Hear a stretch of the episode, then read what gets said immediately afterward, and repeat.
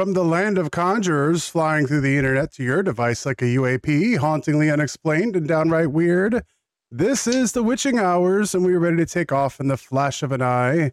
Good evening to one and all, wherever or whenever you are listening to our program. I am China the Frost, and joining me, as always, is the medium, Jenny Lee. How are you doing, Jenny? I think I'm doing all right. Very excited about our guest this evening. Yeah, we got a great show in store for you tonight. We've been excited about it for a while, so anticipation. Yeah. We're ready. I know you guys are going to enjoy it too. It's been a hectic week around here for us this week, so we're managing to make our way through Thursday. Mm-hmm. Off we go. Tomorrow's Friday, so. Yes, it's going to be. It's been busy, but we're getting there. A lot of stuff in the news this week. Lots of weird, high strangeness. High strangeness. I tell you, I've been glued to the news articles. There's so much stuff to talk about, and half of it I don't know if I want to get into because I don't know. Sometimes it just seems a little too dreary. Yes, the news world is dreary. We don't like the dreary ones. No, but. Anyway, I guess we'll go ahead. And you ready for some weird news, Jenny? Yes, sir. Right. Off we go. And welcome in, everyone. Everyone who's hanging out and chat with us, we appreciate you. Welcome in, welcome in. Fantasy Animal Vegan, CMC Air Boss, Journey of Self-Discovery, Keisha Mama. Love to see all of you in here. Thank you so much. Thank you so much for joining us. All right. The first one tonight, first story, lucid dreaming breakthrough achieved as researchers report successful control of a virtual object while sleeping. Huh? Yeah. So the first two-way control of a virtual object by study participants while lucid dreaming has been documented according to findings of a new research effort. Researchers with REM Space, a California startup, report that 5 participants in the recent study were successfully able to control a virtual Cybertruck while lucid dreaming and even avoid obstacles that appeared on the screen. Humans. This sounds like fun. Where do we get in on this study? Yeah. So the article goes into exactly how much time we spend of our lives sleeping. The average time in our lifetime is about 227,000 hours. Or about 26 years, or a third of our life is spent asleep. Wow. So while the human body requires sleep for a variety of reasons, which include resting. That makes me sad, but also very happy at the same time because I enjoy sleeping. But many people lament the amount of time spent on sleep that could be applied towards other activities. Past research has shown that some people may be successful solving problems while they sleep, or at least that sleeping may help reactivate memories in ways that may help an individual glean new insights into issues they are facing or problems they need to solve. So the research at REM Space decided to take these past findings a little further and find out whether people could be connected to computers while sleeping and if they could successfully solve tasks from within the dream state. So REM... Okay, but hold on a second, because now I'm scared of where this is going to go, especially in America. Now the jobs will just make you work while you're sleeping. It's possible. You can do this coding while you're asleep. We know, because we can attach you to the computer. Yeah. So REM Space utilized special equipment based on electromyograph sensors, which detect a person's movements and relay that information back to the computer. And basically creates a virtual avatar. During the study, a Cybertruck was used, for which hand movements by the participants caused the vehicle to turn, and light perceived through the eyelids indicated the presence of obstacles. 5 participants who had experience with lucid dreaming were successful in the conscious control of the virtual Tesla. At the same time, their brains indicated they were in REM sleep, confirmed through polysomnographic monitoring. Neat. So I had a lucid dream the other night where I was substituting for an absolutely terrible kindergarten class. And I said, this is a dream. I don't have to do this. You don't have to do this? No. Yeah. I don't have to take this anymore. I don't have to take this. Yeah, exactly. The research studies participants displayed the ability to control an object on the screen for periods from just a few seconds to all the way up to several minutes. So that's kind of neat. Pretty interesting. Yeah. Those are the worst. Having the dreams that you're working, I think, are the worst dreams I've had.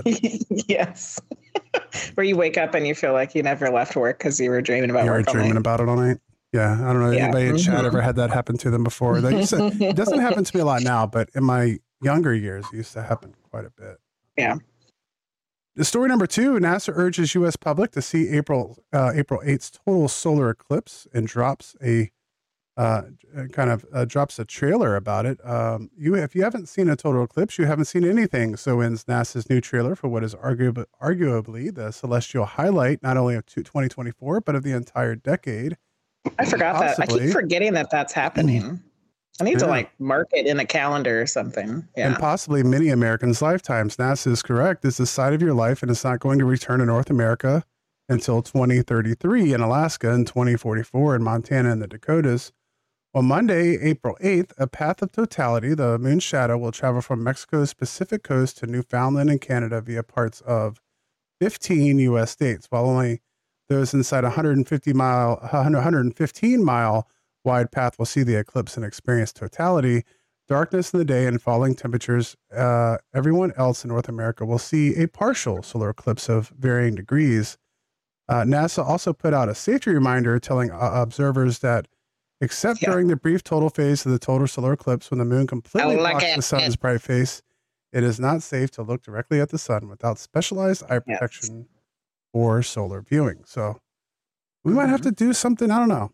Maybe we could. I don't know. We'll have to see what time frame that works out for us where we're at, and see if we can maybe have like a group chat or something where people are seeing it. It's pretty exciting. Yeah, it's gonna be cool. And we weren't in the path of the last one. I didn't get to see one. We're not in the path of this one. I think in 2018, though. I think we'll see some kind of partial one here. Yeah. We'll see. I know Indiana is going to have total eclipse. So cool. I could always go visit family or something. And the last story for tonight, story number 3, doctors remove 150 live bugs from Florida man's nose. Why is it always Florida? Florida man is breathing easier now that 150 bugs have been removed from his nose. Lord. What kind of bugs are they? Yeah, the unidentified patient went to a hospital earlier this month after noticing that his whole face felt like it was on fire. Oh, God. Although the man first started experiencing symptoms in October, it wasn't until recently that they became serious. Over a couple of hours, my face started swelling. My lips swelled. I could hardly talk, the patient told First Coast News. I couldn't even get up to go to the bathroom without my nose starting to bleed. The man visited Florida Memorial Hospital in Jacksonville and consulted with a doctor, an ear, nose, and throat specialist. Carlson was shocked when he looked inside the man's nose with a camera. He saw dozens and dozens of bugs feeding on the nose and sinus cavity, some as big as the end of a pinky finger. I knew he was in big trouble. There was erosion that was occurring near the skull base in very close proximity to his eyes and his brain, Carlson said. At first, the physician tried using suction to remove the insects, which were in the larval stage, but they were too large, so he had to extract them one by one from the man's nose. Holy, that guy needs a medal. They were right up against his skull base, right under the brain. And if they had gone through, it could have killed him, said the doctor. Wow. The bugs have since been sent to an epidemiologist to determine their species. The patient is expected to make a full recovery. It remains a mystery how the larvae got inside the man's nose. We told First Coast News that the problem might have stemmed from his bad hygiene habits when handling dead fish. Oh, good Lord. Before, I would rinse my hands in the river. Now I'll use cleaner water to do a better job and not touch my nose next time. Soap, people, soap. Goodness gracious. I didn't even know what kind of bugs they were. That's the scariest part, I think. Yeah. I made my face hurt just thinking about it. Yeah, that was pretty. I saw that one a few times today, so I figured, well, I might as well put it in. Thanks for that. You gave us all nightmares. Let's go from small little things to talking about bigger things. Yay. Ron Morehead has been known for decades for his worldwide research in the Bigfoot Sasquatch phenomenon. He is an author, researcher, lecturer, experiencer, and producer of the Sierra Sounds. To date, he comes closer than any other researcher to having a complete body of evidence. The Sierra Sounds are the only Bigfoot recordings that have been scientifically studied, time-tested, and accredited as genuine. Ron has documented his personal interactions with these giant beings and produced his story on a CD and also in a book, Voices in the Wilderness. In order to try and understand the enigmas associated with these giants, he began to delve into quantum physics for the scientific answers that he and his hunting friends experienced. And as a result, he wrote another thought-provoking book, The Quantum Bigfoot. Ron now resides with his partner at Cary, North Carolina, but has traveled from Alaska to Patagonia and from North America to Siberia in search of the truth to know how these beings are able to stay hidden from classical science. Besides being the keynote speaker at many conventions, he has been featured on countless radio programs and TV documentaries such as The Learning Channel and The Travel Channel. Please welcome to the show tonight, everyone, Ron Morehead. Welcome to the show, Ron. Well, thank you very much, Jeremy. It's a pleasure to be with you guys. I appreciate you inviting me on. Yeah. I don't know how everybody else feels, but I love some Bigfoot. So I'm so excited. Oh no, it's given me another reason tonight not to smell fish. Yeah, keep it away from the nose, evidently. Yeah. Oh goodness gracious! Yikes. Well, Ron, I was telling you before we started the show tonight, I was talking to you a little bit, and I told you that I was familiar with your story, at least to a certain extent. I think there's a lot to get into that I don't know about tonight, but I wanted to see if we could kind of maybe start from the beginning, so those listening can kind of understand where your story starts with Sasquatch and Bigfoot. Okay, once upon a time, here goes. There was some friends of mine that frequented a hunting camp in the Sierra Nevada mountains of California. This is during the early 70s. And two of the brothers who started the camp in 1958, they've been going up there every year hunting, 8 miles in the wilderness, and it's about 8,400 feet elevation. So the two brothers went up earlier that year, Johnson brothers, and they came out and had a story about some kind of monster up there. And so the other guys wanted to know what it was all about, so they went up together. There was five of them all together at the time now. Well, one of them got scared off when he heard it the first night. He heard these things mouthing off, and he saw their footprint, and he had to get out of there. So the next morning he shot out and wouldn't go back. The wives were worried because the guys hadn't came out when they were supposed to, and they wanted him to go back and check on them. Because at that time, nobody knew what they were dealing with. Nobody was looking for Bigfoot up there. It just happened to happen. And he wouldn't go back without me going with him, or somebody going with him. And it was me because I was their friend. So and I thought I was in pretty good shape anyway. Mm-hmm. It's quite a trip to get in there. So got in there. The guys are okay. So anyway, I got to see them track, and I started. They had taken cassette tape recorders, back up there with them, and they had recorded some of the sounds these creatures had made the night before.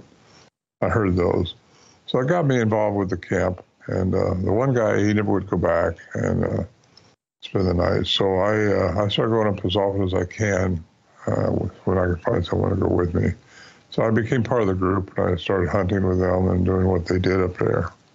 And it was quite exciting. These things started coming around the camp at night and making their rowdy sounds, and they're just, doing what they do, all kinds of strange things, too. And so it wasn't until 1972 when Warren Johnson, the leader of our group, he wrote a letter to Ivan Sanderson, a cryptozoologist, and 23-page letter, and Ivan Sanderson, thinking it was probably somebody just pulling his leg, went ahead and sent it to a man named Peter Byrne in Oregon. He had the research center there. And Peter, thinking the same thing, this doesn't happen. If you see one of these things more than once in your life, that means you've been hit by lightning twice, something like that. Yeah. Mm-hmm. So anyway, he went ahead and sent it down to Alan Berry, who was an investigative reporter working for a newspaper in Redding, California, and asked him if he wanted to go out and check these guys out and see if there was anything to it. He's welcome to do it. So Alan set up a time. He came down and interviewed us all, talked to us all, and heard the sounds, and got convinced that maybe there's something going on, but it's probably just a hoax. So I didn't know they was all thinking hoax, those guys, yeah. until I saw the correspondence a few years later in Al's records.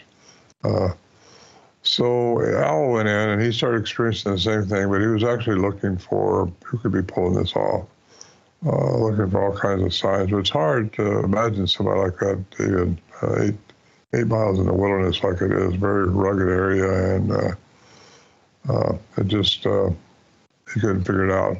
Nobody was hoaxing. So he got kind of caught up in it. He started recording them too, and he ended up fostering the studies. By the way, he had a master's degree in science, Al did. He was a Vietnam veteran also, an officer in Vietnam. And so his master's degree in science told him that he had got to get some scientific cooperation here. Yeah. See if it's right or not, you know. It could have been fooled.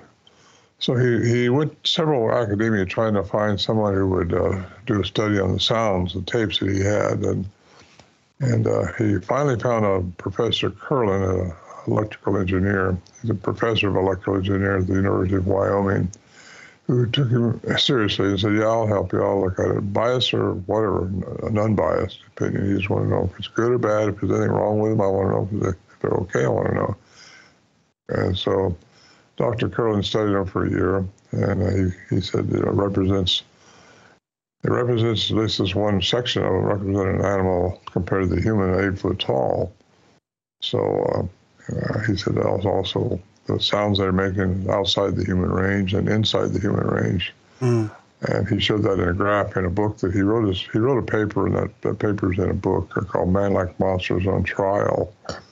And that was published by UCB Press, 1980. Dr. Curlin gave his report, I believe it was 1978, in Anthropology of the Unknown at the British Columbia College up there, university. So anyway, that's how it got started. If you want me to keep going, I'll just keep rattling on. So how long were you guys going to this camp? Like, what was the time?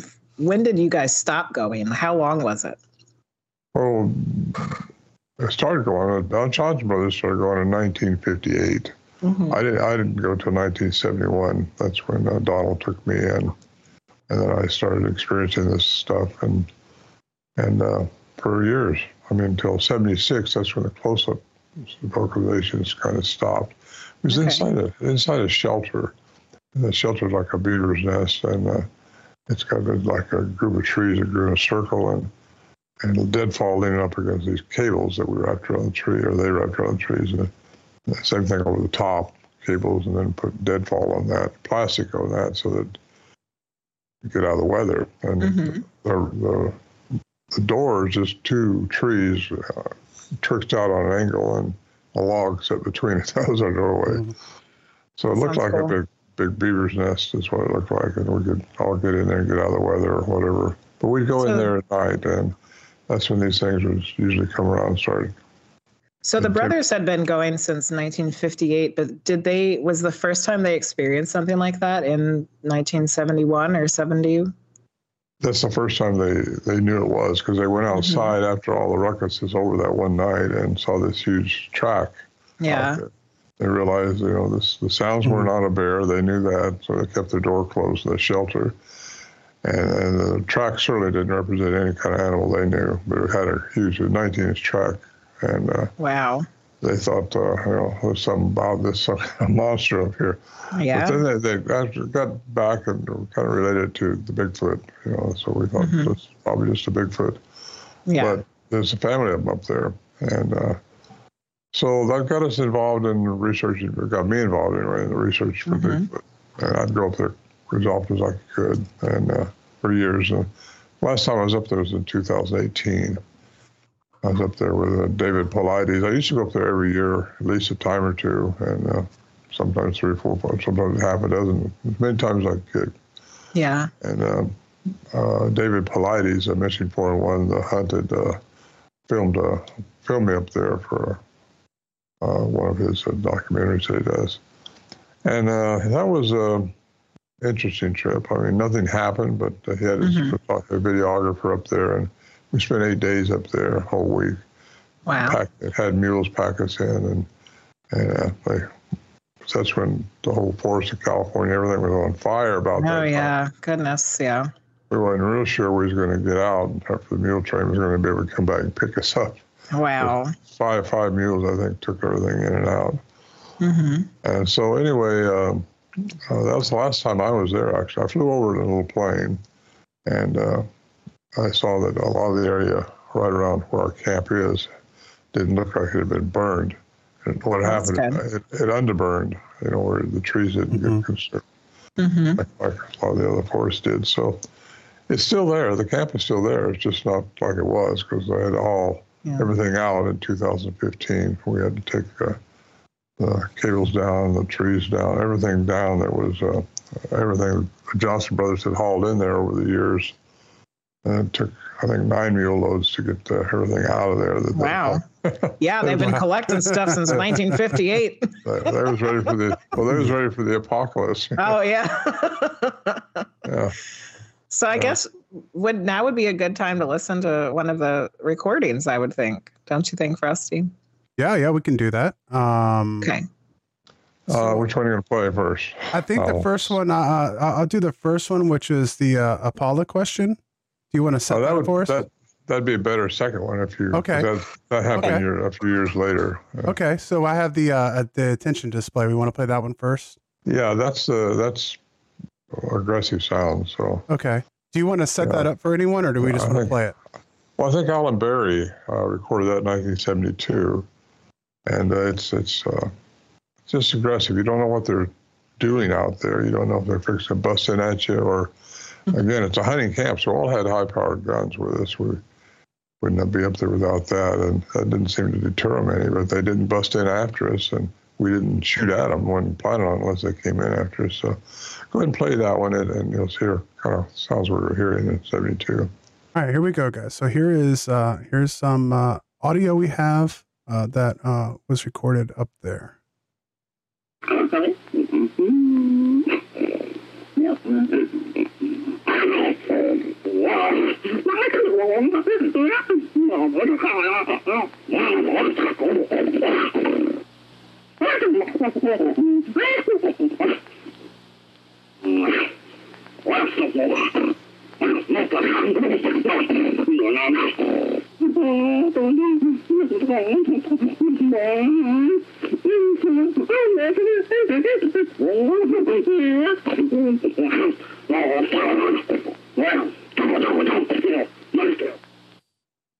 All right, there we go. I mean, that is an odd sound. It's an odd sound. It's odd sounds. And me and you, Jenny, have yes. We were upfront about this earlier. We have heard these before, and we've heard you discuss them, Ron. So it's not fresh for us. So if you have ideas, guys, in chat of what that sounds like to you, feel free to put that in there. You know, kind of your first takes on it. I will say that we've talked about it quite a bit, Jenny, and it really does sound like communication and an argument, and you can hear different to me what sounds like different voices. You pretty much agree with that, right? Mm-hmm. Yeah, I mean, to me, it sounded like two different voices, and one's pissed, and one is like, "Don't be mad at me." Yeah, well, there was where it's like. No. Well, just to share something, let me share something with you there.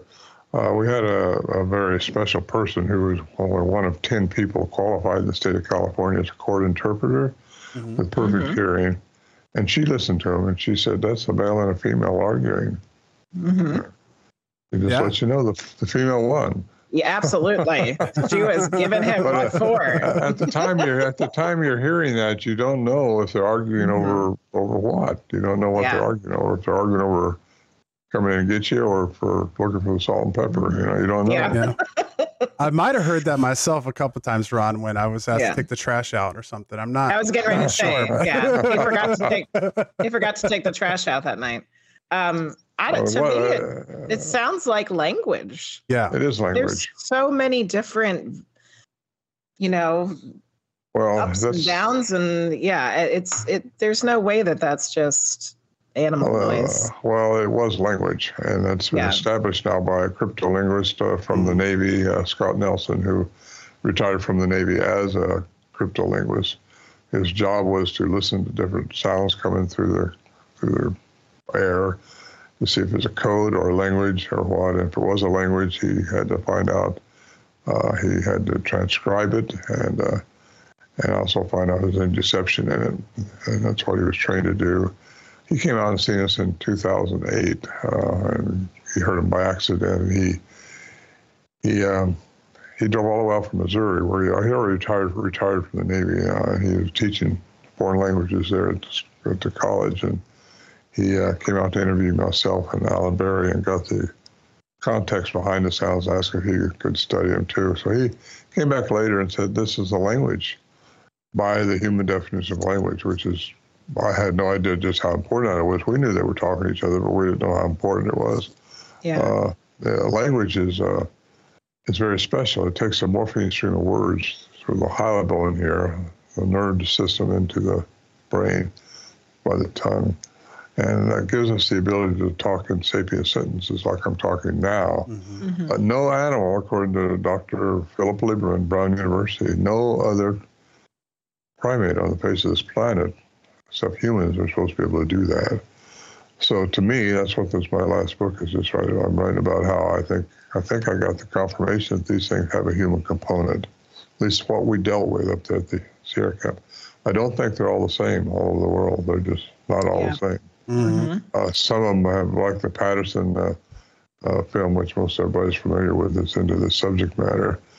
I got one of the tracks that Bob gave me, Bob Gimlin, and it doesn't look like ours. It's mm-hmm. more human. It's more human-like, where ours is more splayed with five toes straight across. Hard to tell a right foot from a left foot. Well, you can tell, but it's very little arch in them. And where the Patterson Gimlin film had a nice arch, it looked more human-like. It had everything like. So I kind of suspect from my research, and I've been doing this now for 50 years, that according to native lore and a lot of ancient texts that I've listened to or read, and they have crossbred. Some of these things are crossbred with indigenous people. Mm. And that makes them, some of them, more human-like. And also maybe some of their original attributes have regressed now a little bit because they messed with us. Yeah. Well, but that's anyway, interesting. That's interesting to think about. That wouldn't be so far-fetched of an idea, because we know that Neanderthal and human and Homo sapiens sapien bred, and we so we know there's for primates for Homo sapiens that has been a thing. So depending on what Bigfoot or Sasquatch is, there's a possibility that that could be possible. I mean, it very much could be possible. Well, I think it's very likely. It's more than possible. It's probably if anything's possible, but this is. They would. Most people say, "Well, they don't have the right." We only have 23 pair of chromosomes, humans, Homo sapiens, where other primates have 24. And these things would have to have 23 pair, which that kind of takes it out of academia as well. It can't be then, because only humans have 23 pair of chromosomes. Okay. And so that also so it tells me that they have to have a human component in order to crossbreed with us. Yeah, with, that's true. Mm-hmm. And the ones I dealt with up there, we dealt with up there, do have language. So, but the Dr. Lieberman's report, that really made a big deal for me, because he says nothing has that except humans. So, there you are. The dots are put together for another little piece of the picture. All right, I love it. So we have a question from CMC Airboss, and I have a comment coming from Princess Boo Boo too. But what I want to do first, before I ask that question, is to play this one more time before we put it away for the evening. Okay. So if you missed it, if you're just getting in, welcome in. We're talking with Ron Morehead, and we are discussing his experiences and his writing and his research and all that about Bigfoot and Sasquatch. And here we're playing the first one of the first audio recordings we're going to play this evening. So get that queued back up again, and here we go. Let us know what you think. Okay.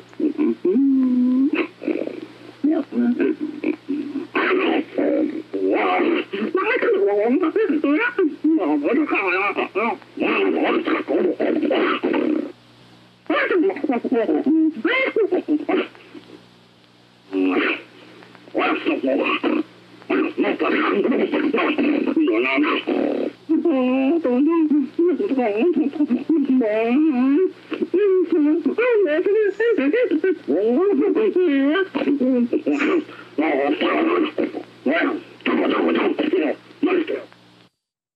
right.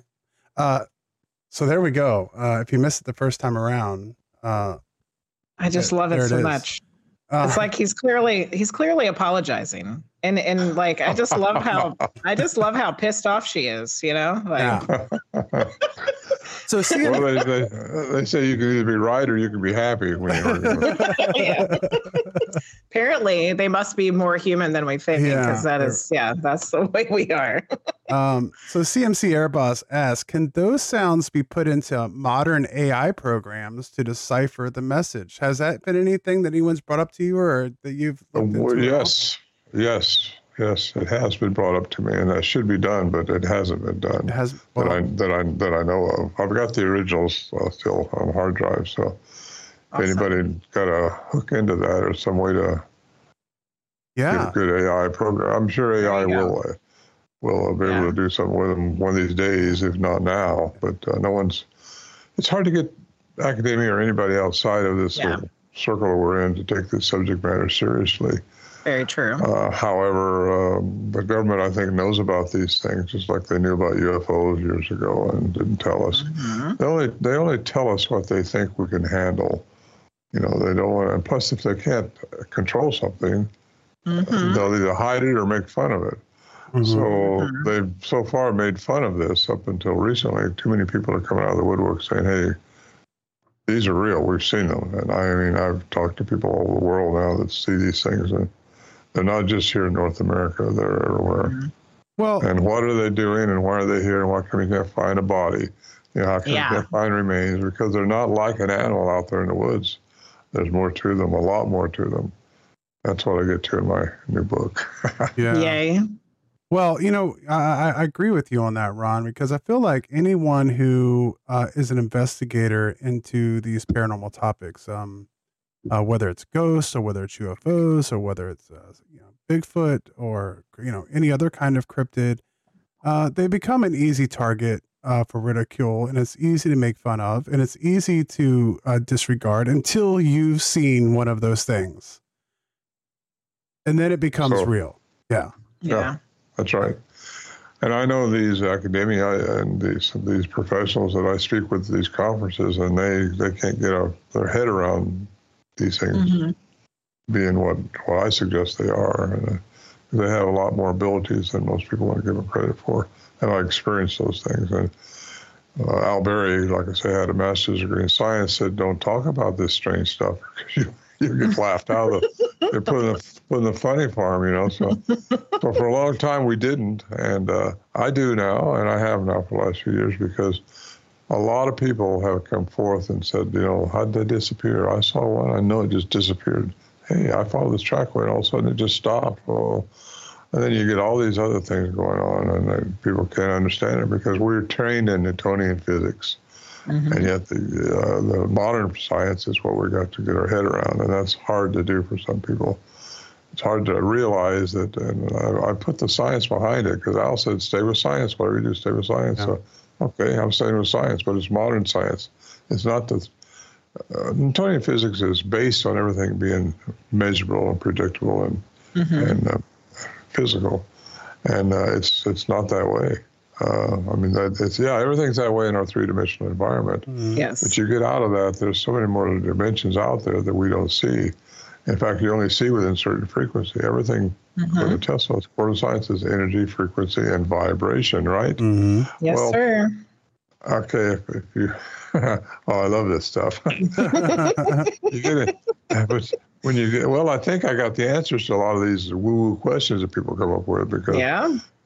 People call it paranormal, they call it this, they call it that. They used to call me that, and I don't care, but it's not that. It's quantum physics at work. Quantum physics works from all the way from the cell, atom, all the way through the cosmos, according to Professor Christopher Brer, West Texas A&M. So it's out there. It's just we only see within light's frequency, like I say, and that's 420 to 770 terahertz. That's the frequency of light. And once you get out of that frequency, you don't see. because don't see with these eyes for God, unless you see energy. Energy is different, but you're not supposed to be able to see energy. Now, let me carry this one step further.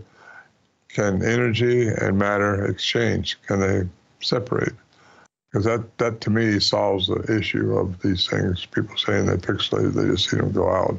And it's like people seeing ghosts or something. But you see, according to Einstein, these physicists from 100 years ago said matter and energy are interchangeable. Well, Dr. Paul Dirac got the Nobel Prize for antimatter in 1933. Antimatter is a direct exchange between energy and matter. And that was established physically by CERN in 2012 at the Hadron Collider when a particle changed into energy. And they didn't see the energy, but they sensed the energy. Mm-hmm. So energy and matter are interchangeable, and matter and energy are interchangeable. So if these things, through the advanced, and I mean really advanced vocal mechanism, which they go way above, I don't know how far they go because we weren't recording with anything except cassettes in those days. I do believe they can go way below us in the infrasound because I've been stung by that, and we all have, a lot of people have, where you're affected by something, you know what it is. Mm. And it's not your fear, it's like a force field or something. And I've had that happen to me a couple times at our camp up there, but if they can reach the frequencies that's outside, way outside the human range, which they can, I know that, but how high can they go, we don't know. I know this, that sound at the 49th octave will turn into light. And there's been reports of these things turn into light. Well, how do you explain? Well, now it's explained. Mm-hmm. So you're saying that you think that they can use their vocalizations and to be certain frequencies to where they make I'm suggesting that. I don't know that. Yeah. Obviously, we don't know, but I know they have. If they can make the frequency, because Einstein said if you find the frequency of anything, you can change its matter. So if they have the ability to reach way up there, higher than what we're ever detecting, to change their matter into energy, they go out of your perception. Wow. That's my theory. However, it's based on some science of facts. And facts are matter and energy are interchangeable. That would also answer why their trackways stop. And I've had that happen to me once up there. My daughter actually had a sighting, and we found the trackway really deep. We couldn't make impression in bipedal trackway, and all of a sudden it just stopped. Well, where to go? Mm-hmm. What do you do with that? So that really made me dig my heels in. I got to find out the scientific answer though. How does that happen? How could that possibly happen? There's just more going on than what we know, what we think we know. And you just have to open your mind up instead of being in this conditioned box that we've all been put in. Mm-hmm, and we've all been conditioned from the time of birth. We've been conditioned. Mm-hmm. And if you expand out of that and realize how much more is going on, you know, we only smell a dog can smell 7 times better than we can, right? Mm-hmm. We don't have very good olfactory sense at all. A bear can smell 20 times better than we can. Oh, wow. Okay. A cat, some animals can see other frequencies that we don't see, like a cat. Mm-hmm. I had a lady, a very special person who I know well. She's a teacher, and she was out in the woods with her cat, and her cat was walking along. She was just throwing things while she's walking out there, and her cat stopped and went like that, and there was nothing. She couldn't see a thing, but she all of a sudden she did see a pixelation over the side, and it was just floating along, and she got a picture of this. Not a picture, but a movie picture of this. Mm-hmm. And I'll tell you what, it happens. And I know some people very well that have claimed they've seen this pixelation thing. And if anyone's seen that Missing 401, The Hunted, that David Paulides did with me, the segment right after that shows a very credible lady who was tree hunting, and she was waiting for her game to come along, and she's seen this pixelization moving from one tree to another. And at the same time, there's a UFO being witnessed by a bunch of people down in the town. Yes. Okay, so there's like we're getting into like a whole bunch of different topics. We can go down some rabbit holes, but first, the pixelization. So you're saying they're seeing it with their eyes, like some kind of like fuzzy mass moving around? Yeah. Wow. But it's also being captured on camera as well. Well, it did that one time. That one lady. Wow. Yeah. Oh, no, actually, there's another lady who did the same thing. Yeah. Her name is Barbara Sue. She's in Oregon. She's in Washington. And she's got that on film. And that's interesting because I think they go through that fourth dimension of time and they probably get into the fifth or sixth dimension, and that's where they're at for a long time. And things don't age like they do in our three-dimensional environment. We live in a very restricted world, but we're here for a very, very important reason. Now, you want to know what that is? All right. I like this. Well, what are we here for, Ron? Yeah. Well, we're special. We're here for experiences. Mm-hmm. And responding to experiences is what it's all about. Yeah. And if you learn how to respond to experiences with the right attitude, love and compassion, and not be a victim of something or get angry at somebody or want to shoot somebody. Or fear. Yeah. Fear is your enemy. Mm-hmm. That's how you affect your own vibrational frequency, because you have a frequency yourself. Yeah. And the whole idea of this whole earthly experience of embodiments here that we have is to experience things and to graduate so that we can be what we were intended to be, which I can go way into the Anunnaki now if you want me to. Oh, goodness. Well, we haven't even got to the UFO part, Ron. Hold on a second. Well, okay. I'll slow down. I'll slow down. I know the Frosty wants to ask about the UFO thing. There's already a ton. I mean, so much that we've touched on, because we were still talking a little bit ago about academics and why the academics wouldn't pick up and are hesitant to research on this. And I've had a little bit of insight into that. One is that I don't think academics themselves are hesitant to research it.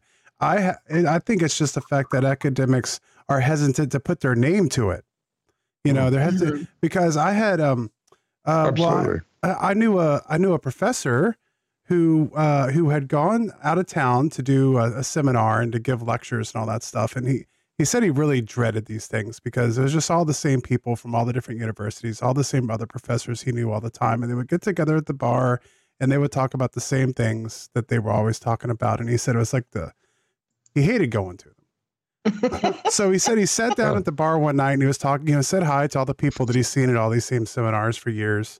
And he sat down at the bar and he started talking to the guy next to him, and he thought he was another person on this little lecture thing they were doing. And he said, so what do you do? And the guy said, I'm in town for a Bigfoot hunter thing. That's what I do. I hunt Bigfoot. Convention. Yeah. And he said he sat there and talked to him the whole night. He said, I've never had a more fascinating conversation. I sat there, we had drinks all night, and it was the best conversation I ever had.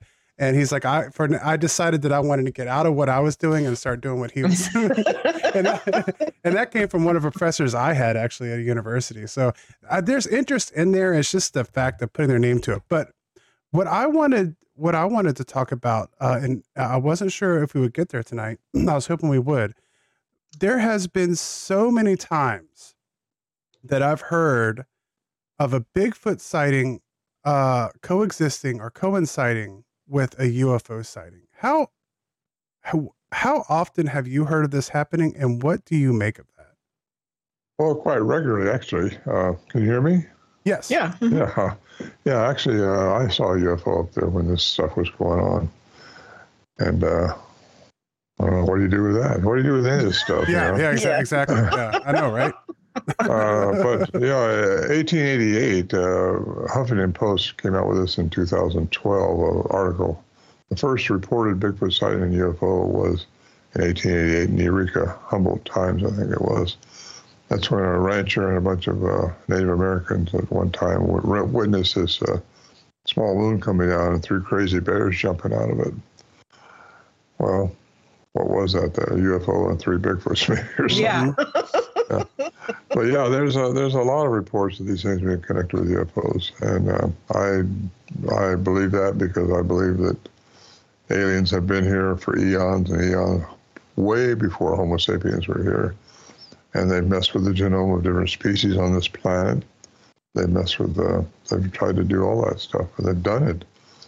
And what's it for depends on their agenda. There's different types of aliens have been on this planet, and a lot of people know what kinds they are. I don't know what kind. I've never witnessed one that I know of, but then sometimes you can witness a hybrid and never know it, you know. Yeah, that's true. Yeah, we're all hybrids. We're all hybrids, really, when we get down to it. Mm-hmm. What created us. But yeah, something has messed with the planet's species. And I don't know if it's so they can acclimate their species to this planet, or just the reason for it. They definitely have done that, I think, and that's, you know, you can see that skull behind me by my. That's the Baraka skull, one of them, or direct duplicate of one. And those things right there were not human. And that's been established by two scientists that were down there, and they got the DNA out of it. And anyway, you got all this stuff going on that we tend to live in a 100-year bubble, and there's so much more has gone on. Mm-hmm. Very true. People just don't want to dig deep enough to really understand what we're talking about. So I'm glad to hear that story you just told. Just really are good that some, because academias are they're trained within a certain parameters of discipline, and they got to stay within that, or they'll lose their credibility, they'll lose their funding, someone can lose their tenure. I mean, it goes on and on. I know these guys because I've spoke with them, I've talked with them. They can't get out of that. If they talk to you about any other level, they got to put a different hat on. Yeah. And just that way. And it's just too bad, but they don't take modern science and hook it into this thing that they've been trained in. But they can't get out of that the disciplinary box that they've been trained in. No, unfortunately. And you know, one of the things, you know, going back to the UFO connection that I think is interesting is on the surface, when you say, okay, the first time I kind of heard about this, that Bigfoot or Sasquatch sightings were often coinciding with UFO or UAP sightings, I thought, well, that's really odd, and I don't know. I just didn't kind of know what to think about it. But the more you think about that, and you actually try to do a thought process of going, okay, well, what could possibly be going on here?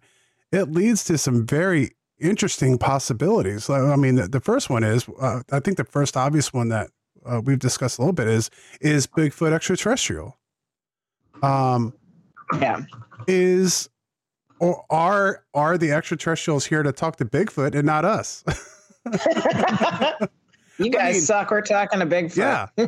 I mean, there's a lot of different ways that could happen, and chances are it's none of those. It's something that we're not even thinking about. But it's fascinated me once I actually started thinking about what could be going on. You know, now that I've heard Ron's theory about them being able to shift themselves into light, that makes so much sense to me. Why E.T. would be not necessarily interested in them, but they would be able to interact with them, because that's what ET is doing.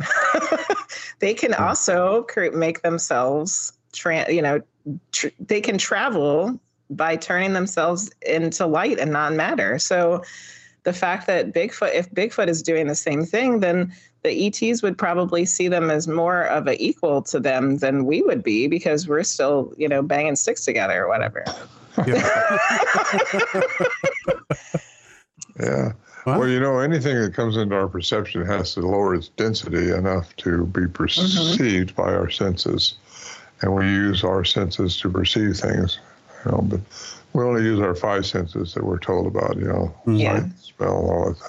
What about your other sense? The one that comes through your pineal gland, and it gets connected to the heart, and the heart's your main center, by the way. It has its own brain, too.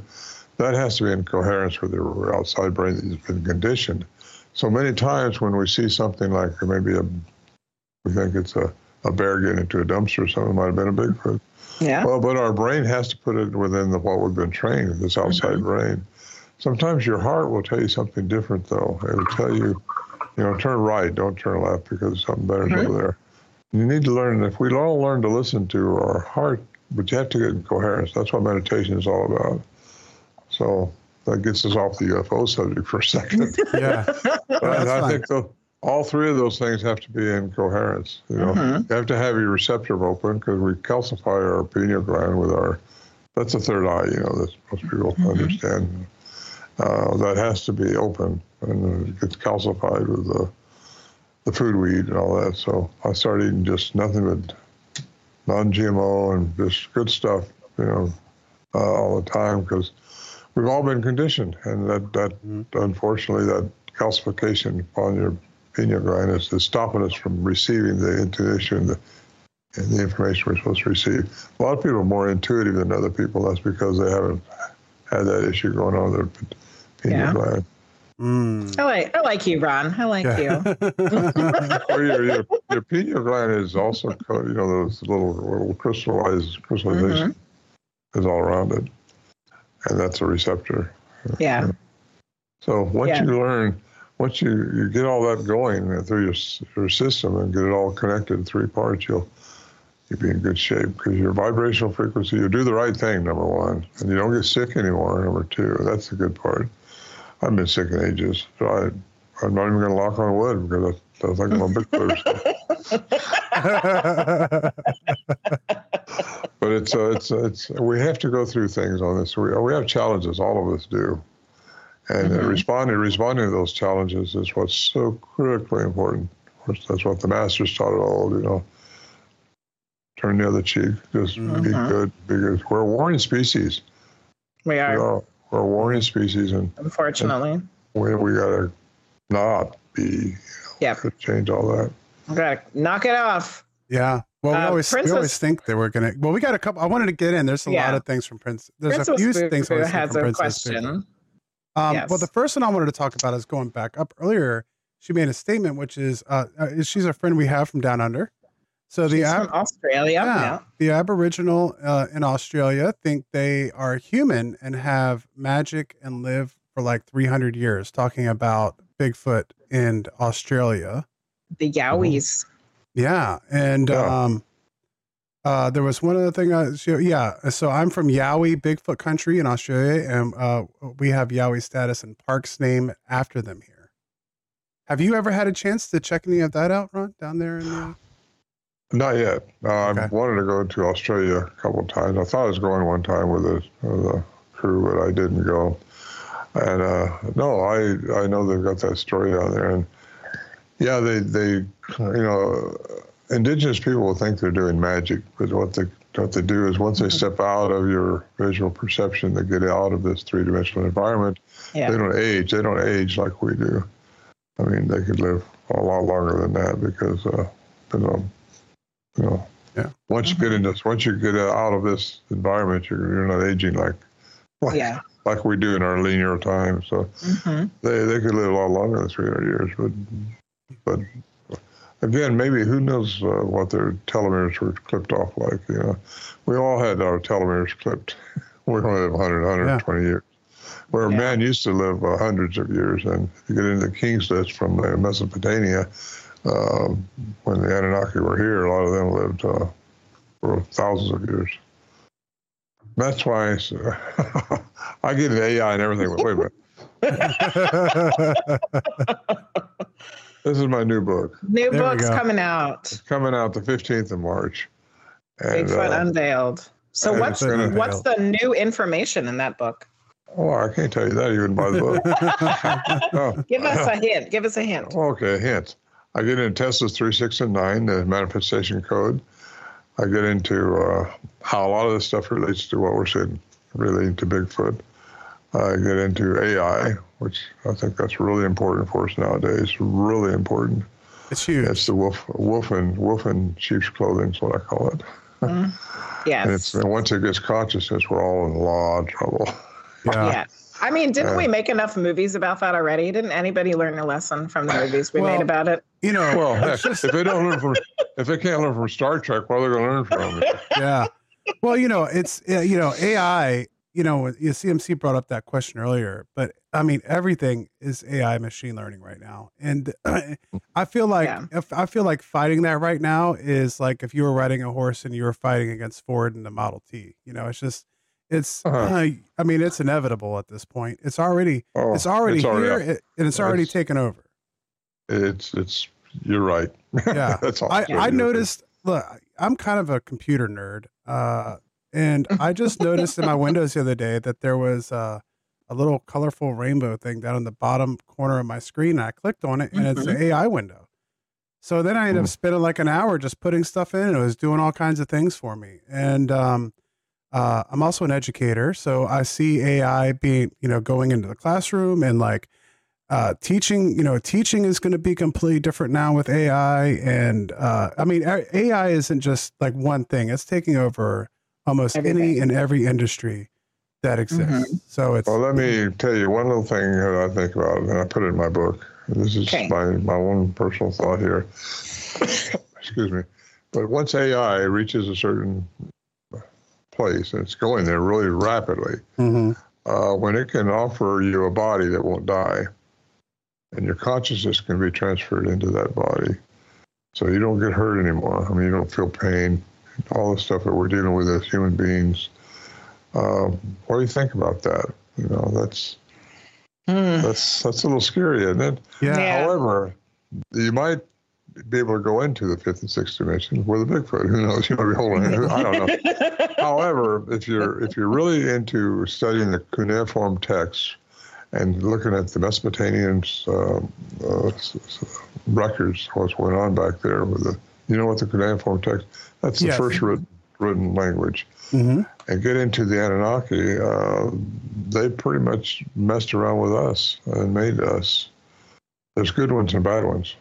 Some of them went against the, it's not like a Star Trek term, I fix to say, but you're not supposed to mess with, interfere. Don't interfere. Yeah. Oh, yeah, the prime directive. Mm-hmm. Yeah. The prime directive. There you go, prime directive. Hey, you're all right, guy. You're on Star Trek. I love it, yeah. Well, you don't start a show talking about UFOs and Bigfoot and stuff without having a couple episodes of Star Trek in your pocket. Yeah. But anyway, AI is headed that way, and I think that's why we're living in such an important time for this information to come out. We're heading into the age of Aquarius now, which, you know, we're slowly moving. That's what 2012 calendar was all about from my end. Mm-hmm. And we're all being enlightened more through programs like this, and we're able to spread it and do better with it and help people. And that's what we've got to do to get this warring species under control. Mm-hmm. Yes. And if we don't, we're going to lose this planet. You know? Yeah. It's just on the edge like that. Mm-hmm. So, I'm not sure where I was going with all that, but AI is important. Yeah, it's, you know, I mean, I know the show isn't about AI, so I'll get off the topic there, but it is. I know what I was going to tell you. What's that? The Anunnaki were light beings, powerful ones from the sky, right? Mm-hmm. That's been determined through the translation of the cuneiform text. And they were ninth-dimensional beings. Powerful ones, light beings. Even Satan was called the shiny one. Mm-hmm. Okay? So you got this element over there, the Anunnaki, and they're ninth-dimensional beings, and they created us in their image. Wow, that runs a lot of religions wrong right there, but but the Anunnaki are good and bad. That does not eliminate God, who is by the way, in the cuneiform text, the word Elam, which was transferred out of the cuneiform text into the several languages all the way through, it was always plural. And it was transferred as God is singular in the Hebrew text. Because every time it has been translated all the way from, starting with the Constantine all the way through, whoever is in charge at the time and wants to control the people is going to control the narrative. Absolutely. True today. And that's true today. So you got to think about those things and get out of the box that you've been conditioned in and realize that there is a masterful frequency consciousness up there that we're all part of. And well, I think people need to research this on their own. Yes.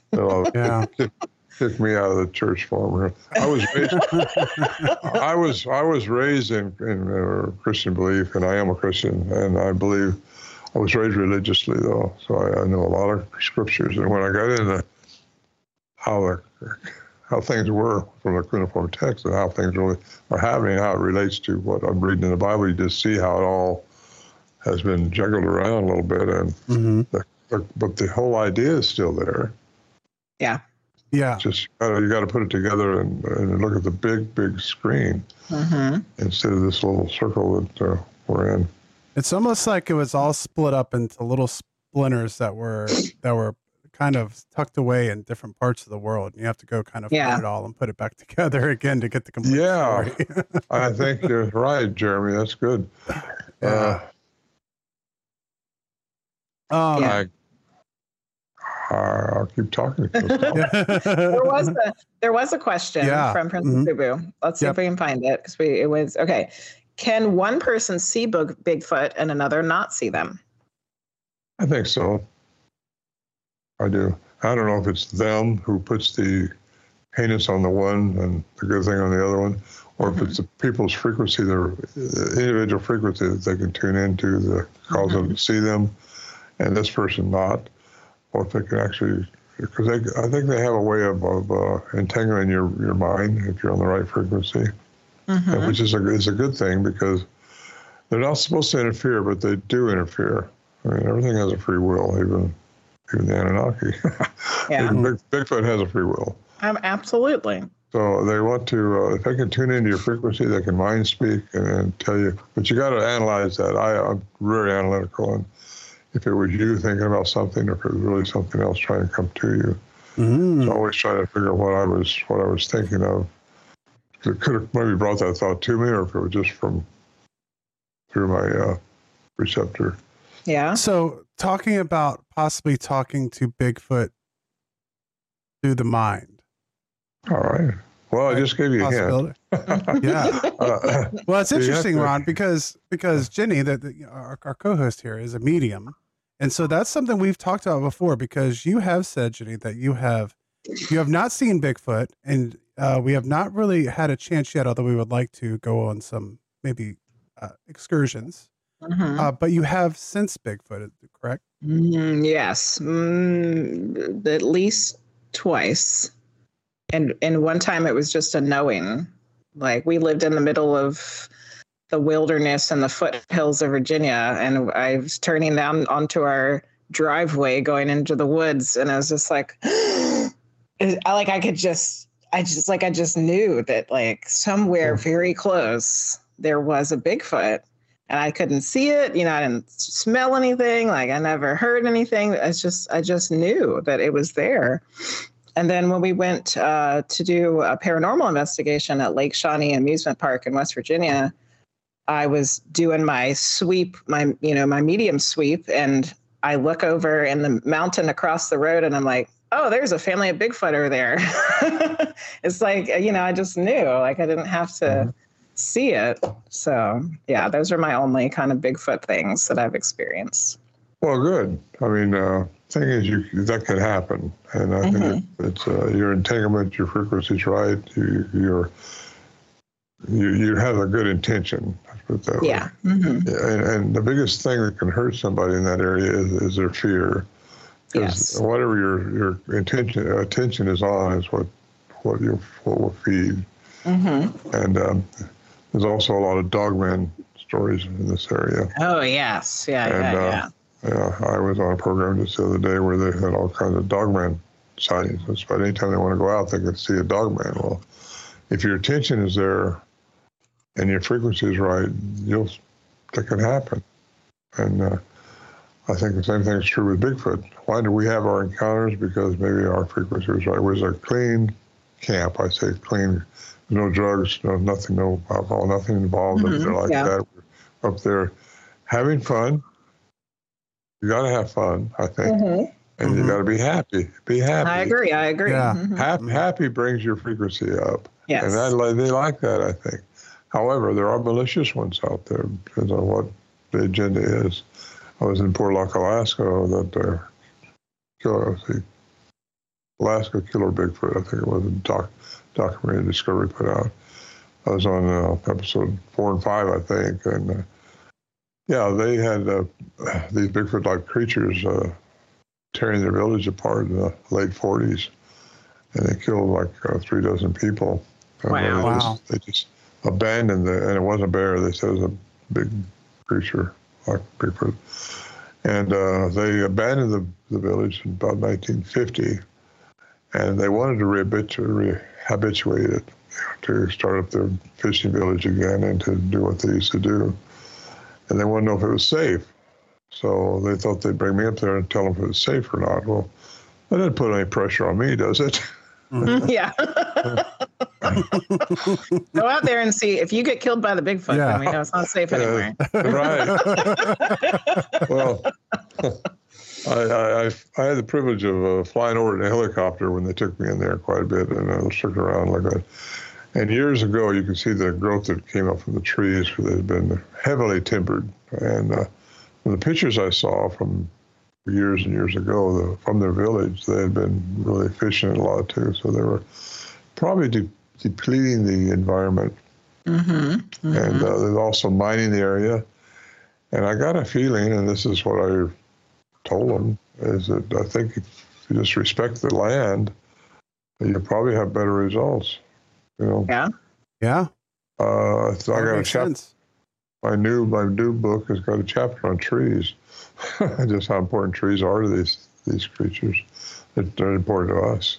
Absolutely. They give us our life, our air, and what do? We cut them up for furniture. Exactly. Burn them or something. And paper. And I just said I've had so many reports about these things being seen around trees and cutting trees. Mm-hmm. So I think that was something going on up there. I think if one of these things would have came out of the woods there and said, I screamed at him, 15-foot tall, big hairy monster, they'd probably shot at it. Yeah, mm-hmm, absolutely. And that would have pissed it off.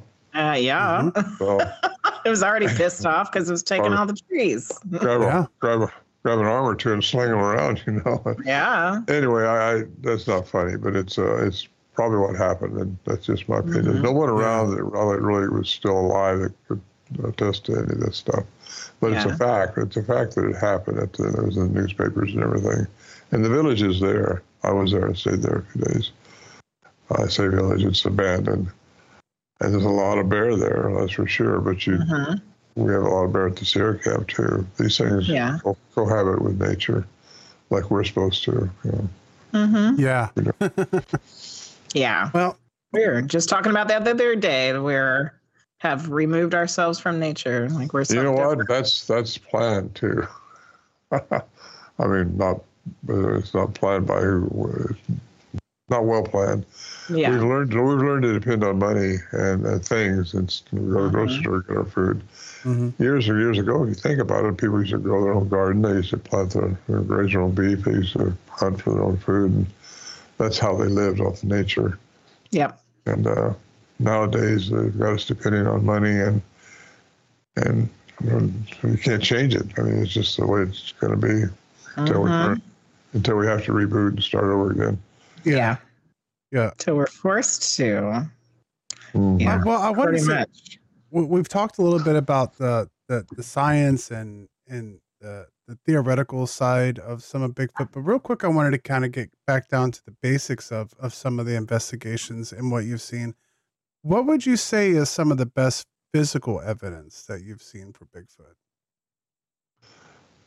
Besides ours, you mean, at the camp? Yeah, I mean, because I know there's been lots of hair samples that have been taken and lots of tracks. Is there anything that really sticks out to you, that physical evidence that you've come across or saw or anything like that? Well, there has been a DNA presented to a couple of different geneticists. But it gets both thumbs down by academia because of its human component they find in the mitochondrial. Mm, okay. And that's just outside of what it can't be that. I mean, don't confuse these people with the facts. Yeah. That's where it goes. So because it has some kind of human DNA element, they're just saying it's like a contaminated. They're saying it can't be Bigfoot, it's human, but it's contaminated and they can't figure out what to do with it. So then they just ignore it, essentially. Well, they claim it's contaminated because it has human in it. But according to the geneticists, two different geneticists that don't even know each other, I don't think. One of them got an eDNA out of a Bhutan, 17,000 feet from a bipedal track they took the eDNA out of that and came back as part human. And then you got, of course, the geneticist that really, in the United States here in Texas, she did a DNA study and swore up and down it wasn't contaminated, but they gave her a thumbs down too because she said it had human in it.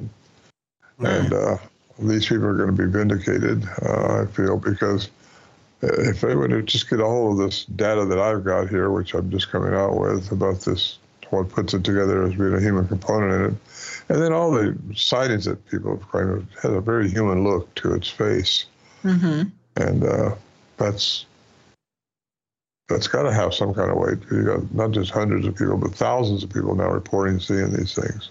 Yeah. And if you really want to get into scriptural, which you probably don't, but as it was in the days of Noah, so should also be the second coming. Well, giants were here then. They were manipulating the DNA, creating hybrids. I got a chapter on hybridization too, my new book. And, it's just things are happening at a fast pace here. This AI thing coming in is just really taking it to a cap, I think. And so we're going to see some interesting stuff in our lifetime. Yeah. I mean, I'm pretty old already. I was 29 when this thing started with me, and I'm not getting younger, but I hope I'm here to. I think I hope. Yeah, you think you hope? Yeah, depends on what happens. Which way is this swinging? Well, aliens are here. They've been here for ages, and they're just out of our perception right now. However, they are coming down. A lot of them are coming down as hybrids. Yeah, there was something written in there about those. There were giants in those days. So yes. I mean, that's been talked about quite a bit. Genesis 6:4, but then you get into the Book of Enoch, which was not canonized because they didn't agree with it. Mm-hmm. Yeah. Well, it's been a while back now, Ron, but some of our weird news segments that we were doing. It was probably a year or more ago. There was actually kind of a rash of giant sightings down in Central and South America. So, and I don't even, know if that's, Bigfoot being mistaken for giants or if people were seeing, literal giants and the whole idea of giants being in North America when Europeans first came here, could that been mistaken Bigfoot sightings and stuff like that. Mm-hmm. I mean, well, I think we have to define what is a Bigfoot, because we're calling them all Bigfoot, but that just means they're all different, really. Giant. Yeah, and giants down in South America are commonplace, and UFOs are commonplace, and I've been in Nepal, I've been in Siberia, I've been into Russia, I've been into the different countries chasing this enigma down, and what. I actually want to get into that a little bit with you because we talked about Australia, but before we move on, some of the questions I have about that, we did have another question from CMC, and he said he lives in Bigfoot Central, Northwest Washington State, and wondering why modern search tools like IR sensors aren't yielding results during their searches for Bigfoot. Do you have any thoughts on that? Yeah, I do. I think I probably know who that guy is. Well, I know I'm from there, so I was on the Olympic Peninsula for a long time, and I'm very aware of a lot of the things going on. A lot of stuff going on there, but they never can capture it on their trail cams or even their IR, their infrared sensors, or their flares, for the heat sensing. However, they might get lucky because once these things get into our three-dimensional environment, they will put out heat. And they will be able to be seen. They can be shot when they're in that. They can be, go all the way back into Fred Beck from, I'll say, Helen's 1924 when he claimed he shot one. Never could get the body, though. But he also said in his writings that they would have had to jump 160 feet to have not left another track in the mud. Wow. So he claimed until he died and day that they were paranormal, that they were something alien about them. I just think that these things are able to sense trickery. They're really tuned into our efforts to try to expose them, and they stay away from it because they don't want to be exposed yet. It's not their time, and the government can't answer the question because they can't control them. Yeah. But they can sense. I know they sense infrared. I'm quite sure they do. But there's also been people that claim they picked up this heat sensing, but then that doesn't really give you any definition, you know, a really good definition unless it can write up to it. So it has happened, and it can happen again, and it might happen again, but it's just not the common thing because people are trying this. I took IR, we took that infrared sensing up to the archipelagos in Canada mission in 2016, I think it was. Stayed on a boat for 6 days going from island to island, staying up all night taking turns. There's six or seven on the boat, and with the IR equipment, not infrared, but for I think they call it, trying to capture something on one of these islands. Never could capture it because yet they supposedly are seen going from island to island up there. We spent six really beautiful days on a boat though. Yeah. And then set camera sensors out at night on the island itself. And but they don't, you know, they don't trick these things that easy. And they're not like an animal in the woods. That's what most people want to treat them like. Yeah. And now that they're not finding them at all. They are delving into my theory about quantum physics and realizing that, yeah. And I try to present this when I do my PowerPoint program in these conventions that in a layman's term so that, you know, they can follow how restricted we are as human beings, yet how important we are as human beings too. Very, very important. We're made to be ninth-dimensional beings, light beings. And we're going to get there if we keep our vibration going. Yeah. For the good. Well, I'm sorry. I keep changing the subject. No, you're fine. You're fine. That's what we're here for. We said some of us are going to make it the ninth dimension. I don't know about everybody. That's what, yeah, you know. You're drinking coffee to keep you awake. I'm drinking tea. That's what I should have done. Yeah. Well, you know, Ron, when we started doing this show, that was the idea that I pitched, and we were talking about at the beginning. This show is just, you know, my favorite thing to do was I never wanted to go to a party, and then when I went to one, I would find someone to talk to, and inevitably the conversation would turn to Bigfoot or UFOs or ghosts or just something, Anunnaki, ancient Egypt, anything weird. And then Jenny would spend 2 hours at, you know, 2:00 in the morning pulling me away. You know, once you've had one too many to drink, so we can get into anything. There's not really any off roads there, so we're good to go. Well, we just don't have anything to drink. Yeah, well, I got tea. Maybe we can switch that up next time. Yeah. So I thought it would be kind of fun because I enjoy hearing all the different names for Bigfoot from around the world. And I know quite a few of them, but since you are the Bigfoot guy, would you tell us some of the different names that people have for them in different places? Oh, well, you know as much as I do, probably. You got the urine in China. You got the... Which one? We just talked to a minute ago about the one in Australia. Yowie in Australia. Yeah. You got the Sasquatch, which really came out of Canada. And you got Bigfoot, which was, you know, coined here. And then you got the Yeti in Nepal, I mean, the Himalayas, and Wild Man in Siberia. There's like 600-800 names for these things. Yeah. Tribes have names for them. Everybody's all over the world got names for these things. One of my favorites comes right here from Virginia, Ron. When I moved, so I'm from Virginia originally. I've been all over the place, but when we moved up towards the mountains, it was called. The first time I ever heard this, we would see people talking, and they they called Bigfoot in the Blue Ridge Mountains the wood burger. Wood boogers. Yeah, I've never heard that before. Yeah. I've heard woolly booger, but wood booger. Yeah, woolly booger, wood booger. And then I like Florida's skunk ape, too. That's a cool name. Yeah. I didn't know Wild Man was from Siberia. That's interesting. Yeah, that's what they called it when I was over there, where they took us to a cave way back in the middle of nowhere where they'd been seeing one. And these people from Mongolia have this little village, the shore people, SHOR, and they're descendants from Mongolia. And they do rituals for it, and all the time they see it, and they...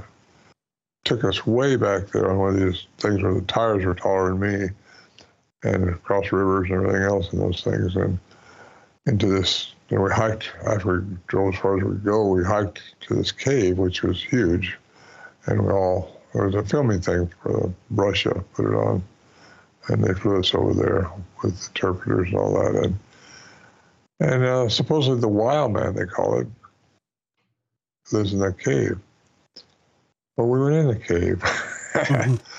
and actually, I found a track and mm-hmm. showed it to a professor that was with us, and he saw it too. And then I found a nest over here which looked very fresh, which was suspicious because anytime someone takes you to a spot, you always mm-hmm. got to keep your flag up. Yeah. You know? Mm-hmm. But we talked about it the next morning at breakfast, and we could not agree with they wanted us to give 100%.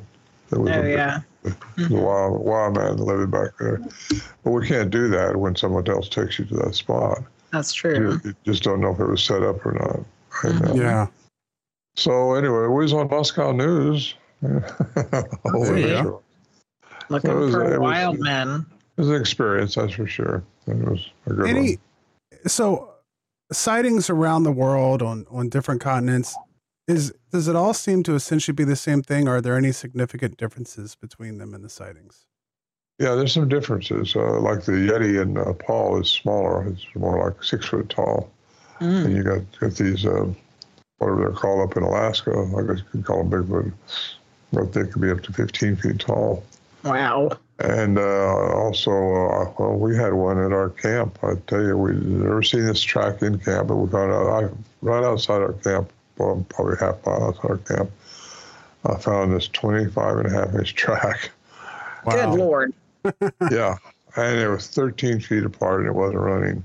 So you got to do the math on that one. And, but we never found a sizable track around our camp because it's just too big. It had to be a really woolly booger. A big one, yeah. A big woolly booger. Man. Anyway, I have a question now. Since we know about telomeres, that's what determines our lifespan. I wonder if these things have been created, some of them without ends of their telomeres or have expanded telomeres.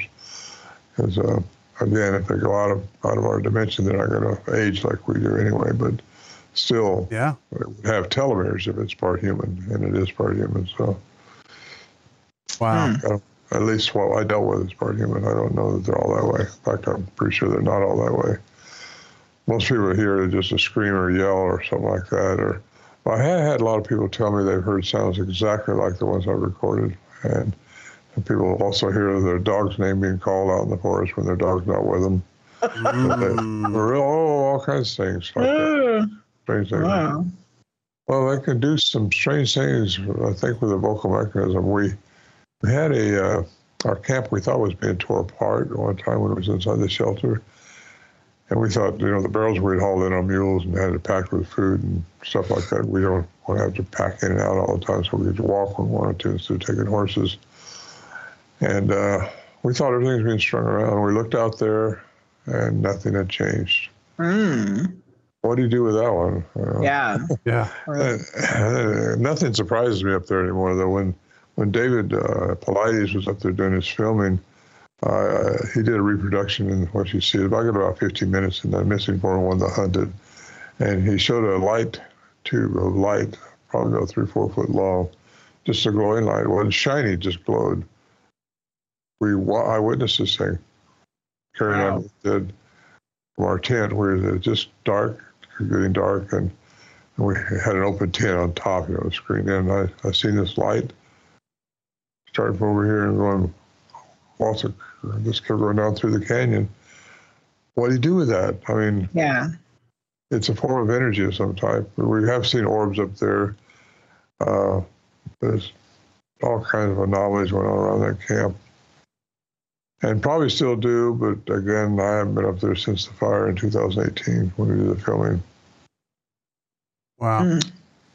Well, so I do want to let everybody know, because we haven't mentioned it yet. I want to make sure we get it for the people who are listening later through the podcast. That, if you're interested in any of this, there are a couple books from Ron that you can go and purchase. You can check out his webpage. All the information is there at ronmorehead.com. So make sure you go to ronmorehead.com. I'll have that in the description down below. And for all you in chat, we have all the links posted at the top of the chat. So you can click on there and go. There's also a link there for one of the books, Quantum Bigfoot, and also the author of Voices in the Wilderness. And we got to find out tonight that there's a new one right around the corner. So we're looking forward. Yeah. Looking forward to that one. March 15th. There it is. Yeah. This is shown in reverse. This is shown in reverse, doesn't it? No, that's right. Wait, we're good. Oh, there you go. Good. Yeah. I'm going to turn it backwards. Yeah,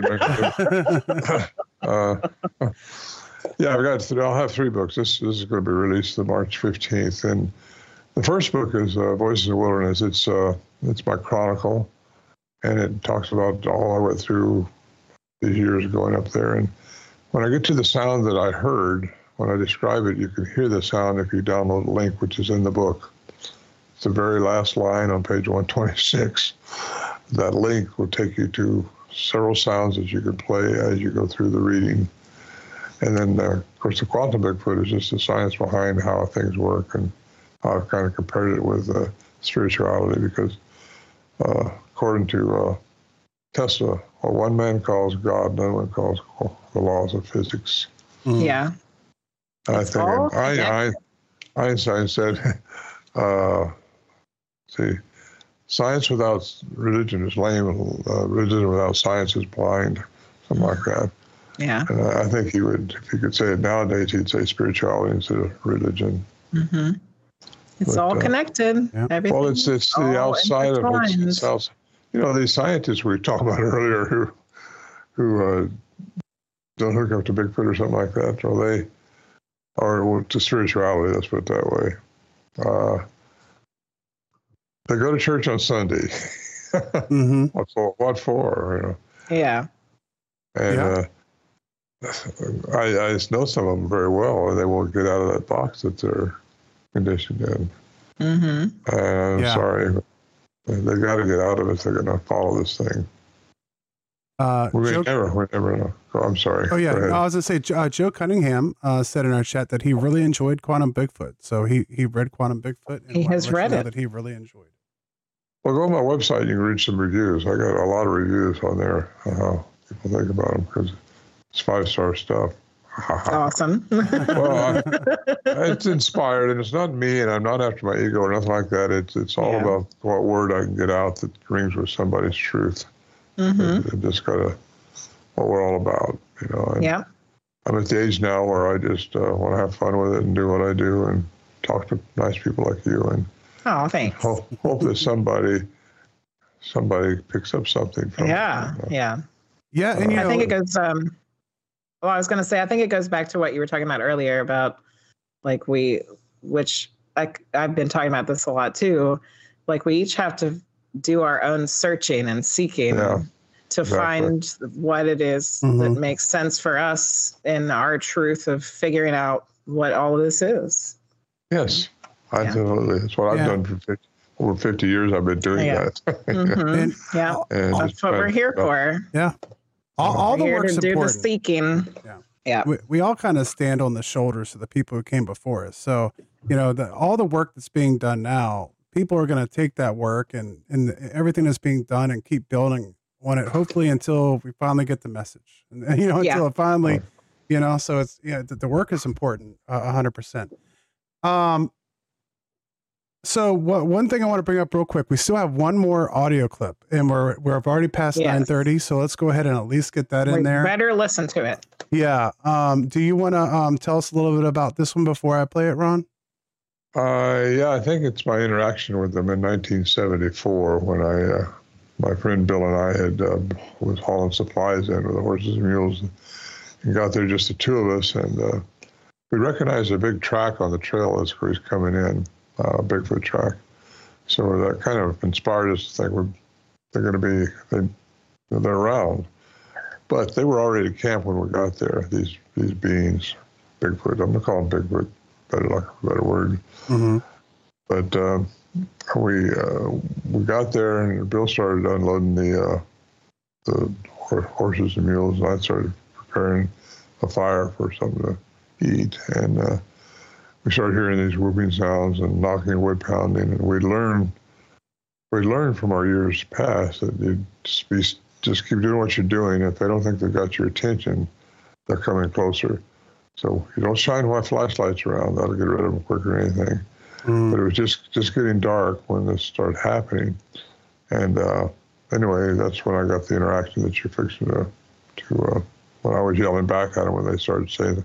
Because the cryptolinguists who study these sounds said that he thinks the same vocal mechanism made the sounds from 72 that you heard before, male and female, that made these sounds here. There's also a little voice in these sounds. I don't know if you hear them on this or not, but I recorded that night. Well, I think it was an adolescent, a male and a female.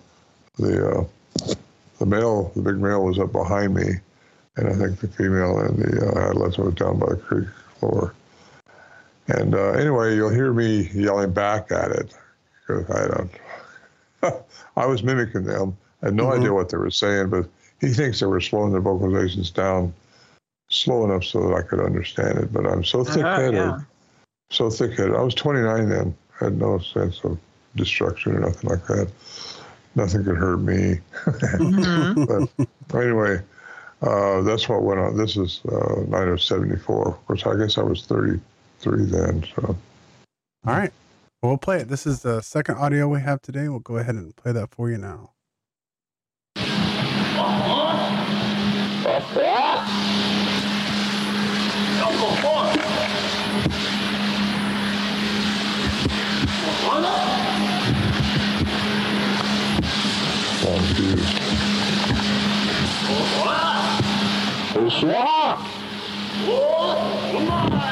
Right there, just see movement right through there. All right. Yeah, you know, that one, it just like you said, it kind of sounds like they're trying to speak slower, or they're trying to use some kind of to do something to almost maybe kind of mimic what they hear humans saying or something like that. I don't know. That's just the feeling I get from it. Yeah.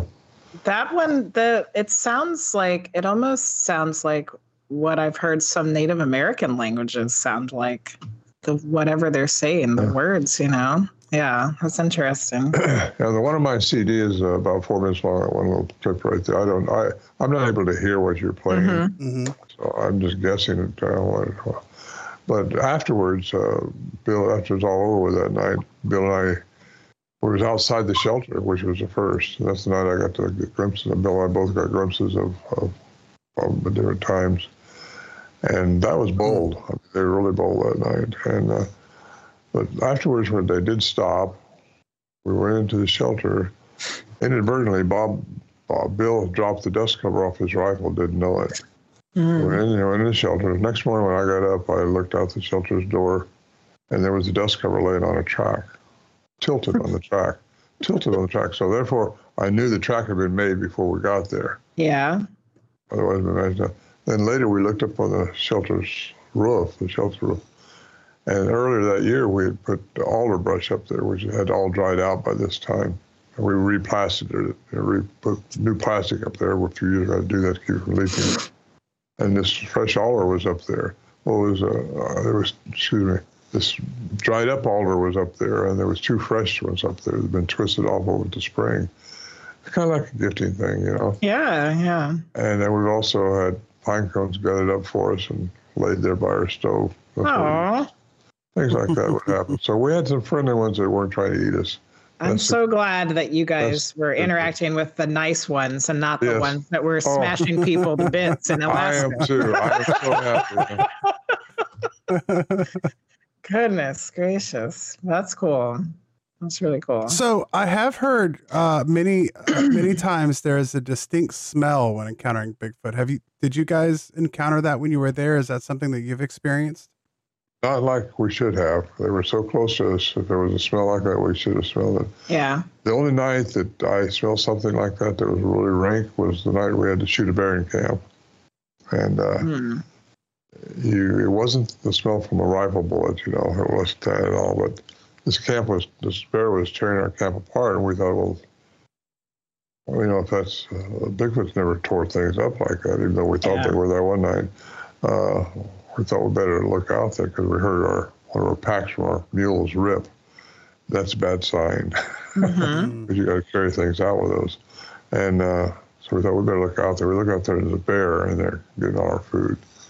And so that was 1976. And that's when it really, because we went out there and tried to run it off, and it did. It would just circle around and soon we go back and then come back around. I write about this in my book, the Voices in the Wilderness. And anyway, we ended up having to go out there, and the third time we went out, it didn't run away. And in fact, it stood up and dropped down and started coming at us. Yikes. So we put it in a barbecue the next day. Oh, my goodness. Screwed it out. I know. I don't hunt. He just wanted your goodies. Well, I know. That's all he wanted. But we haul them all the way up there just not to give them to him. Yeah. But it's really spooky when you skin out one of those things. It looks like a little person, you know. Good sized bear. They're very strange looking. But, so it looks like we have another question from Princess Boo Boo. She says, is it possible Bigfoot is more than just one species in one area? Absolutely. That's my yes. We've been talking about that. Mm-hmm. I think different kinds all over the mm-hmm. planet, probably all over the United States too. Different kinds. They've been messed with by aliens. A lot of them been here a long time. They've evolved more than others, and then different things have happened to them. They're not all the same. And I just stand by that because I've seen a lot of different looks of people. I'm getting sleepy. We're almost done. A lot of different reports of what they look like, and I just can't believe they're all the same species, especially when you get into the alien component, possibly. You know? Mm-hmm. And so that's yes. Yeah. And just to call them generically a Bigfoot. There's a Bigfoot. Like, no, I don't think we should do that. We should say there's a giant there, and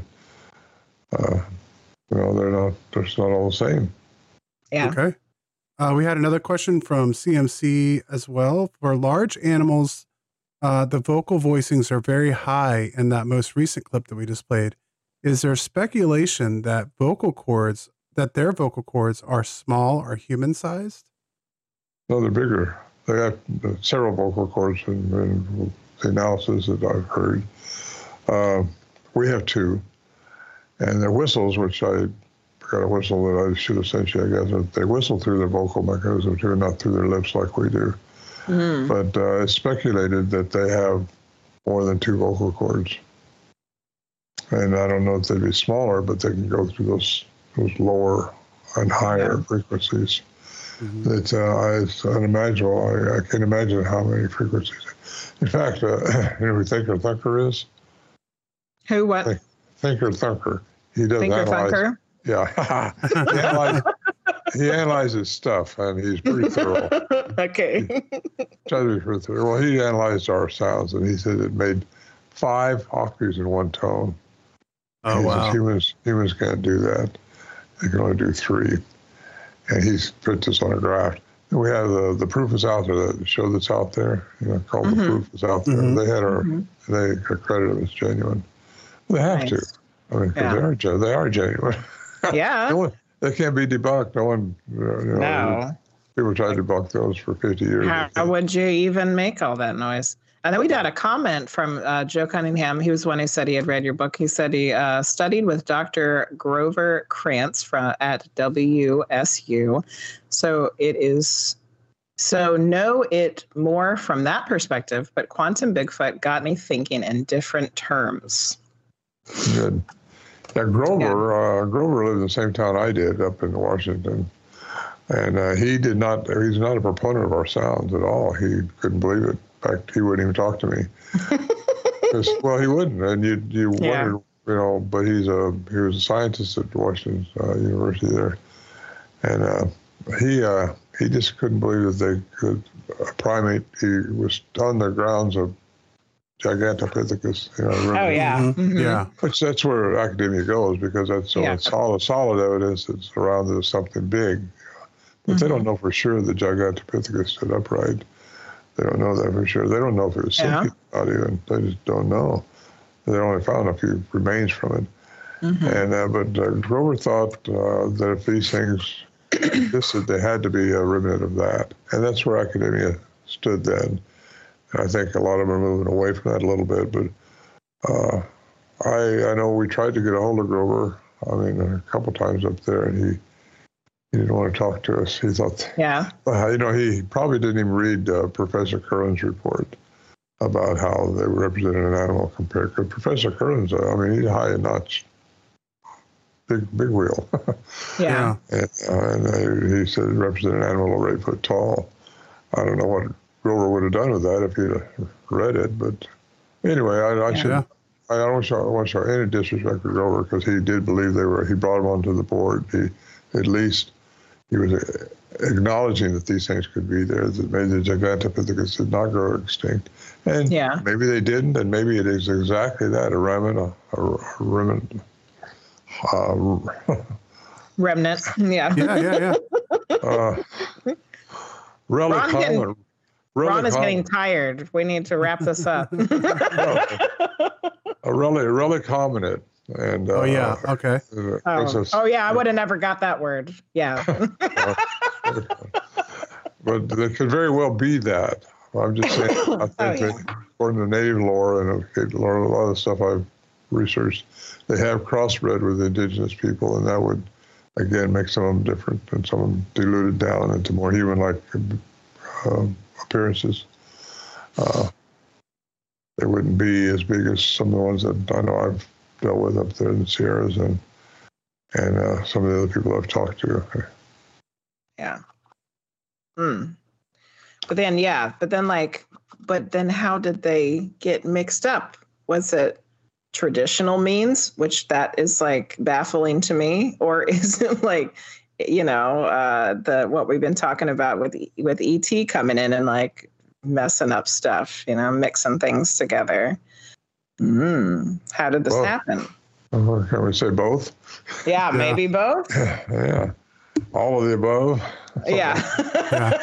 Well, they would have 20, like we mentioned earlier, 23 pairs of chromosomes, so that to give them the be able to crossbreed with indigenous people. But Native Americans, I've talked to some of them, they say they live in two worlds. Well, there you are. Yeah. And also, they say they live in trees. Now, if they can change their mass into energy, like I suggested, how that could happen through energy and mass interchanging, they could energize or go into something to energize. You know. Some of them could just live in caves and go underground. Like I think a lot of them do. They stay out of our perception and out of our range of exploiting them quite well. Yeah. They'll either go underground in another dimension, or they just camouflage into a tree. You never see them. Yeah. How many times we might have walked right by one, not knew it. Yeah. And not even known it. Yeah. Yes. Yeah. Well, I just think about the normal animals that are out in the woods that we know about, and you never see them because they're hiding from us too. So, you know, it's like, well, we're going to kill what we don't understand. Yeah, exactly. Yeah. And, too many people are hunting these things too, like to tag one, but they're never going to get close to one unless it's just an accident, like Bob Gimlin and Roger Patterson did. You know, they got close to one, but their horses were kind of overriding the stream going up Bluff Creek, and the horses were pounding in the stream, so they would, and they were probably downwind too. So that's how they creeped up on Patty like that. And she just walked away. She didn't run away. You know? Yeah. Wow. Yeah. Yeah. The Bigfoot video. Yeah. Oh, it is fun. It is. Oh, yeah. It's a ton, and there's like I hate to say it, Ron, but there's like. I think there's so much more that we could get into that we kind of just touched on tonight. A ton of things. Yeah. And that's the way it always is. We talked about it before the show. It's 2 hours long. What in the heck are we going to talk about? And here we are, 2 hours just about. And could have talked a lot more. Yeah. I was on Coast to Coast one time for 4 hours during the night. I had to really drink a lot of energy stuff. I know that was really late at night. Yeah. I used to love that show. That And I feel like a lot of people, there's probably a lot of people like me who were introduced to some of these things through those old shows. And so I talked about it before the show. I think I heard you interviewed by Art on, I think when he was doing Midnight in the Desert. And I had listened to it, and I was so taken by that episode that I told Janine, I was like, hey, you have to listen to this the show that I heard. And I let her listen to it because I knew she'd be intrigued by it. Because we made our children listen to it on a car ride. Trip. So it's a great show, and it was really great. It was really great to have you on tonight, and hopefully we could have you back on down the road after your new book comes out, and we can get into some of these other topics we wanted to talk about tonight. Yes. Yeah, there's a lot going on, and there'll be a lot more going on, and as time goes on, we learn more and more. So absolutely, more. Yes, and it's all fallen into a groove. Well, I think a special spot. Most important thing I can say, if we're wrapping this up or something, is that how important it is to respond to all your issues, things that come to you, challenges, I should say, in life, positively. Because like I tell my grandkids, you never lose. You either learn something or you win.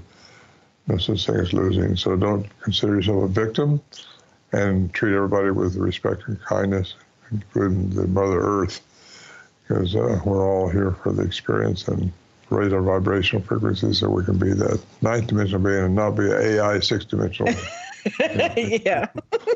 Still banging the sticks together. Princess Boo Boo says that she really hopes that one day you'll get to come to Australia and see them down there, because a lot of what you believe matches what the Aboriginal believe. Yeah. Well, I find a lot of Indigenous people believe what I'm saying. I could, yeah. Yeah. Well, it fits with how they believe. Yeah. And it's. I've seen this. Going back to the '90s when when I first started getting into these topics, everything was separated. You had UFO people, you had Bigfoot people, you had ghost investigations, you had mediums who talked to the other side. And I think what we've seen over in that span of time is what we were talking about tonight, that if you are interested in Bigfoot, then you need to be looking into UFOs. And if you're looking into UFOs, you need to be looking into mediumships. And if you're into mediumships, you need to be, all of this stuff is really connected. And I think that's a big, large picture that, we need to focus on moving forward in all of these different fields. Absolutely. Yeah. And balancing yourself, so that you can sense things. Because we all have intuition. We all have it. It's kind of homing in on it and working with it. But you have to balance yourself with meditation. Make sure you're lined up in your chakras. That's what I think, anyway.